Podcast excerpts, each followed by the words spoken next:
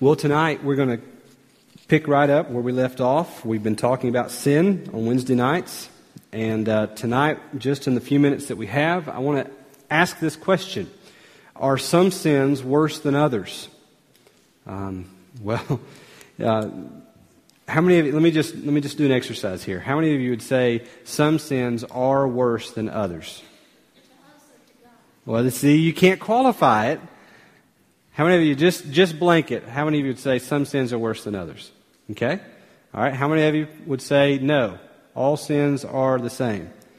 Okay, you're both right. All right. I want to show you how tonight. The answer is yes and no. There are some sins that are worse than others, and in the same vein, all sins are the same. You say, well, what do you mean? They can't both be right. Well, the answer is no, that there are no sins that are worse than others with respect to our standing before God. Uh, one sin makes us guilty of all sin. So it doesn't matter what it is. It could be telling a lie or uh, you know, us finding bodies buried in your backyard, you know, whatever it is. Um, it, it's all the same. It, it, um, it finds us or causes us to be guilty before God. Any sin, no matter how small it may seem, makes us legally guilty before God and deserving of eternal punishment. It's what Adam and Eve found out in Genesis chapter 2, uh, verses 16 and 17, um, where really before Eve was there, here's God in a conversation with Adam. He says, And the Lord, the Lord God commanded the man, saying, You may surely eat of every tree of the garden, but of the tree of the knowledge of good and evil you shall not eat, for in the day that you eat of it, you shall surely die.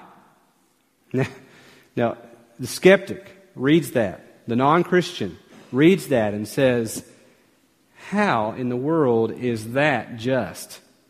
I mean, eating, eating a piece of fruit, and that's, that's deserving of eternal damnation. That's, that's deserving of death, separation from God forever, eating from the wrong tree.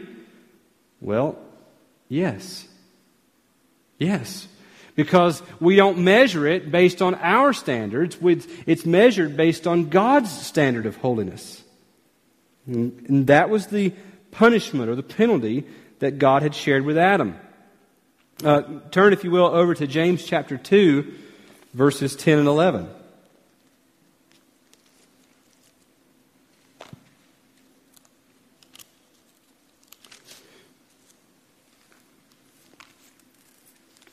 James 2, verses 10 and 11, just, just in case you think, well, that's simply an Old Testament principle. In James 2, 10 and 11, it says, For whoever keeps the whole law, but fails in one point, has become accountable for all of it. For he who said, Do not commit uh, adultery, also said, Do not murder.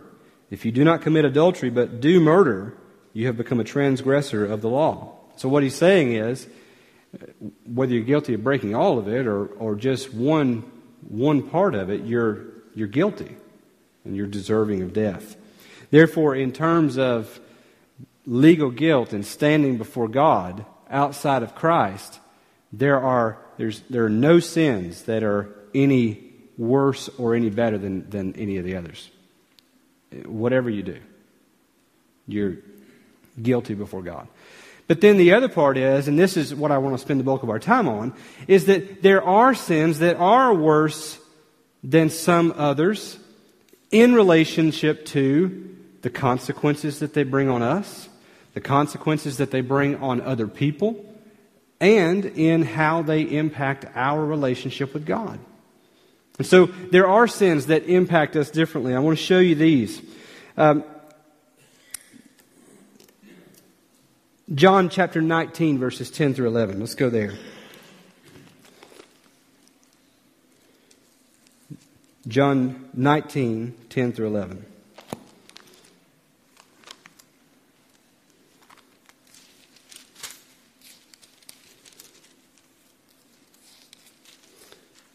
Well, I can't get there. John 19, 10 through 11. This is this is actually where I was yesterday in the News Club. This is the story of Jesus before Pilate. So Pilate said to him, You will not speak to me? Do you not know that I have authority to release you and authority to crucify you? And Jesus answered him, You would have no authority over me at all unless it had been given you from above. Therefore, he who delivered me over to you has the greater sin. What in the world is he talking about? He's talking to Pilate, Jesus is, and he says, The one who delivered me to you has the greater sin. Who is the one who delivered him to him? Who? Judas. Judas is the one who had delivered him in the garden. Judas is the one who came and, and kissed him and revealed, This is the one. This is the one who you seek. Judas was the one who sold Jesus for 30 pieces of silver. So why is Judas's sin greater than Pilate's sin? Okay, you wouldn't have if Judas hadn't. Let's go a little deeper. I'm sorry?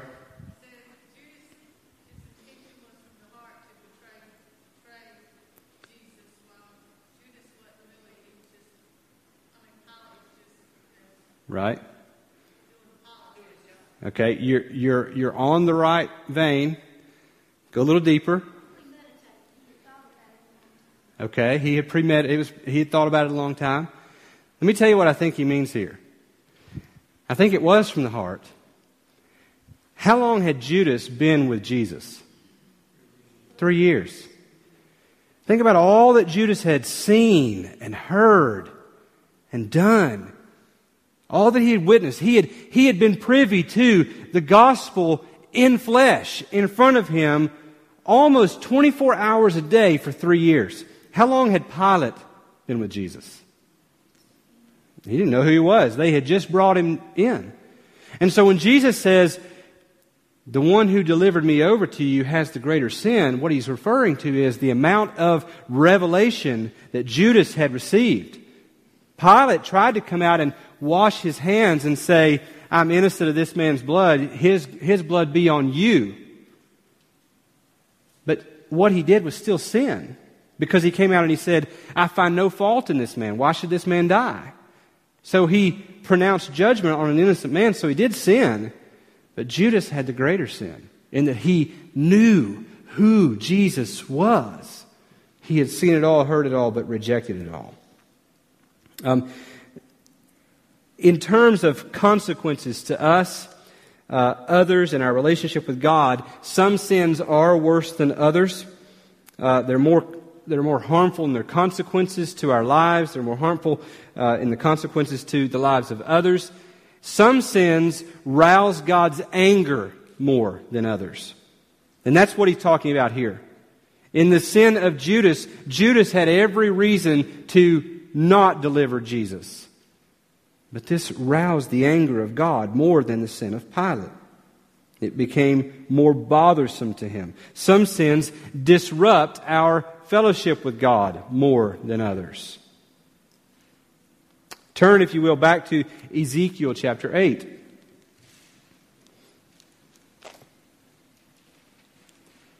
Ezekiel 8. I want to look at this chapter quickly. Let me run through it. Here we have Ezekiel transported in a vision to see what God was, was going to do. That literally in the vision, God lifts Ezekiel by the hair of the head transports him to the temple. kind of a disturbing picture, but he sits him down and look at what he says in verses 5 and 6. Then he said to me, Son of man, lift up your eyes now toward the north. So I lifted up my eyes toward the north, and behold, north of the altar gate in the entrance was the image of jealousy. And he said to me, Son of man, do you see what they are doing, the great abominations that the house of Israel are committing here, to drive me far from my sanctuary? But you will see greater abominations. Greater abominations he's promised to see. He's brought, his back is, is toward the altar. He looks out and he sees the nation of Israel and all of the sin that they are committing. And God says, but you're going to see greater sins than these. Keep going. Look at verse 7.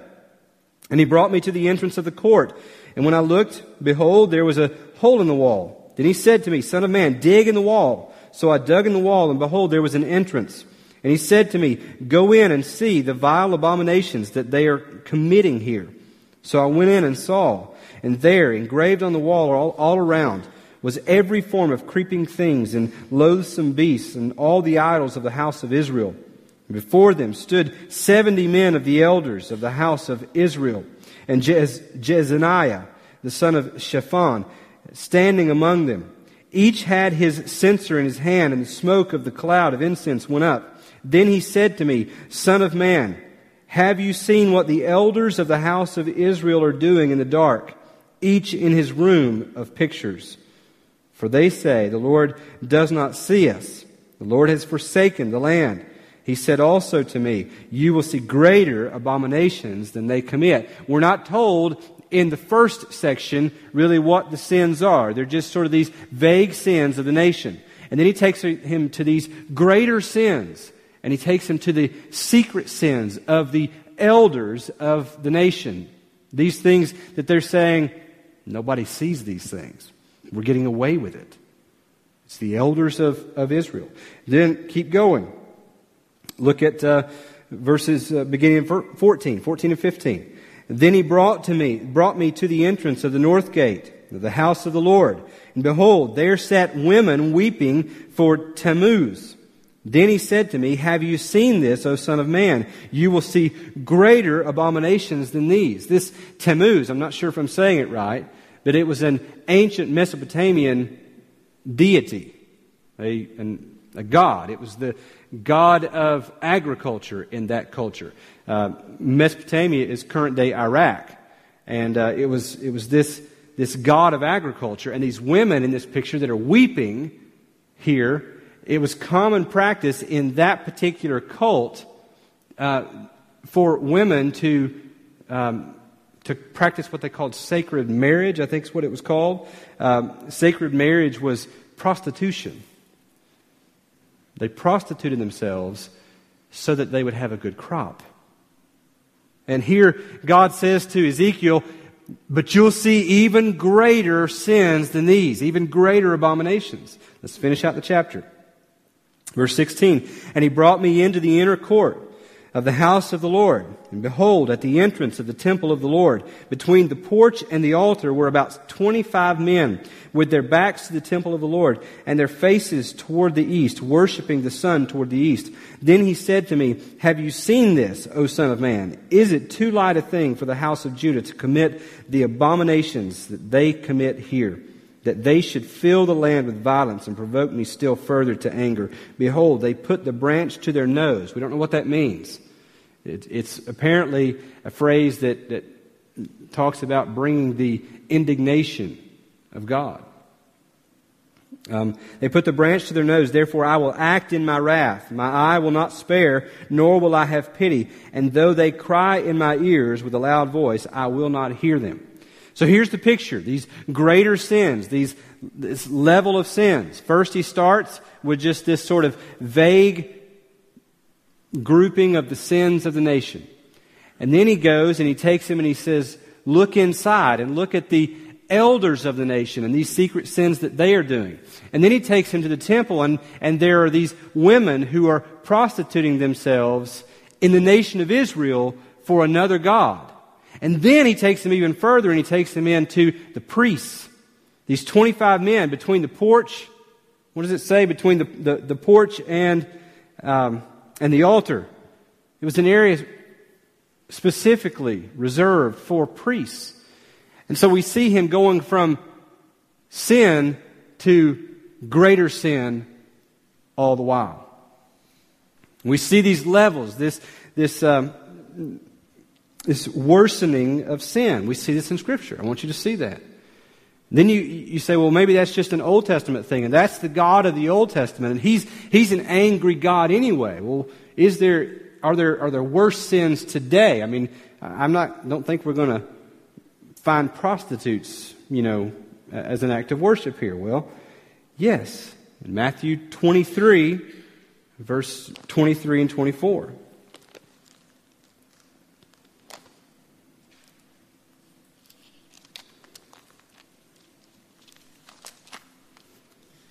Matthew 23, verse 23, he goes from the temple in Ezekiel and looking at the nation of Israel and the priests, and he jumps forward in Jesus' day in the New Testament and he begins to speak to the Pharisees. Woe to you, scribes and Pharisees, hypocrites, for you tithe mint and dill and cumin and have neglected the weightier matters of the law. There's that idea again of greater abominations. You you do all these little things, but you're neglecting the weightier matters of law, justice and mercy and faithfulness.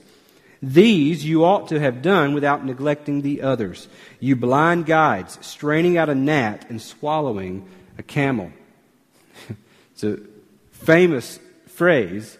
I don't know that we really ever have stopped to, to think about what it means. What they would do is, is um, there was a couple different verses in Leviticus that talked about that insects, flying insects, specifically flying insects with four feet and swarming insects, they were not to be eaten. It was unclean. It was against the law to eat those. And so the Pharisees would go so far to avoid breaking that law that when it came to their wine, that they would, they would strain that even if they didn't see in that, they would strain it so that in case there was even the smallest little gnat that had worked its way into their wine, that they would strain it out so they wouldn't be guilty of breaking that law. And then he goes on, though, and he says, You strain out the gnats, but you swallow the camels. What he's saying to them is the camel was the largest land animal in the day in Palestine. And it was an unclean animal itself. And what they were doing was they were doing things like tithing, even down to the, the mint and the dill and the cumin, which were the smallest of the garden plants. I mean, they were giving 10% even of those little things that they would harvest, making sure they obeyed every letter of the law there, but they were neglecting the weightier matters of faith mercy and justice and faithfulness.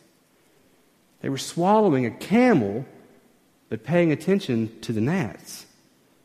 And it points out that there are, there was then, and there is today, sins that provoke God's anger more than others. It doesn't mean that in our standing that we're any more or less guilty. It just means that in the consequences that we suffer from the anger of God and also in the consequences that are, that are put on people around us and on ourselves, some things are worse than others.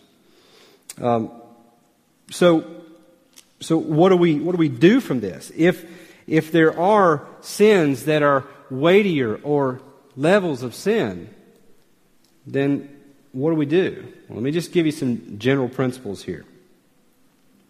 Um, well, I'm having to skip over a lot. Well, let me just back up. I'll just take my time. We'll come back to it if we need to next week. Generally, greater sins are these one, uh, ones that bring more dishonor to God. If a sin, some sins bring more dishonor to God uh, than others. Some bring, bring reproach upon the name of God.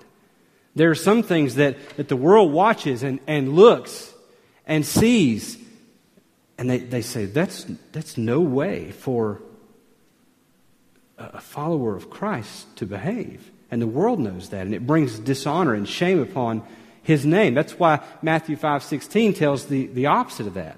Let your light so shine that they may see your good works and glorify your Father in heaven.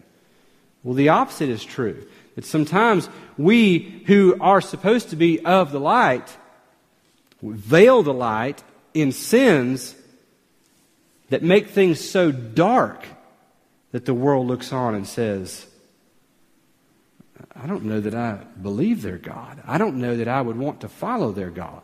And it brings reproach. And, and so we have to look at there are some sins that bring more dishonor to God's name than, than others do. Doesn't mean they're not sins, the others, but they, uh, they bring more dishonor. Let me give you a couple more. Generally, greater sins are, number two, ones that cause more harm to ourselves, others, or the church. You know, it, it's. it's one thing if I cut in front of you at the grocery store. You know, it's another thing if I burn your house down. There, there are some things that will cause more damage to you. There are some sins that will cause more damage to myself. And there are some sins that will cause more damage to, to, to the church. And those are the greater sins. Um, number three, generally greater sins are ones that are committed willfully as compared to accidentally or unintentionally. There are some sins that you don't mean to commit. You find out later, oh, I didn't realize I had done that. But then the greater sins are those that you would commit intentionally or willfully. Um, let me just finish these out. Ones, uh, number four, gr- generally greater sins are ones that are committed repeatedly. It's, it's one thing if you slip back into a sin, you've, you've been doing well, you've, you've been walking in a pattern of holiness, and you slip back, but you get up and you repent, you turn away from that, and you get right back on the road to walking with the Lord. Totally different thing if you claim to be a follower of Christ, but you're over here and you're just repeatedly doing this sin. That's a worse sin. Fifth, the last one is this. Generally, greater sins are ones that are committed knowingly with a calloused heart. These are the sins that repeatedly you've heard, like Judas, you've heard revelation, but you've hardened your heart to it. You've said no repeatedly.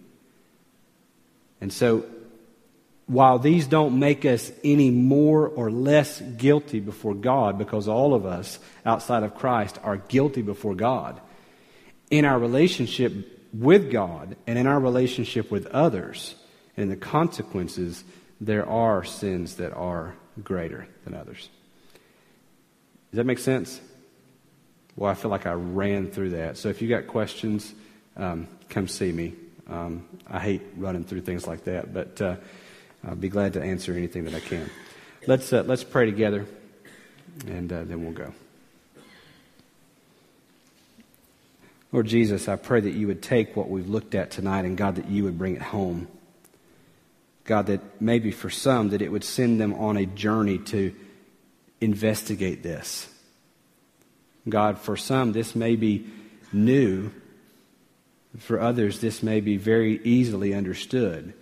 Really, all we're saying is that sin impacts us in different ways, that certain sins impact our relationship with you differently impact us with consequences differently.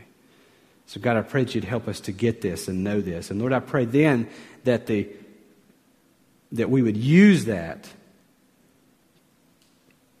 to, to the good of your church, your name, and our personal holiness and our walk with you. Lord, I love you. I pray that you would go with us now as we leave. And God, I pray that we would live lives of worship to you. In Jesus' name, amen.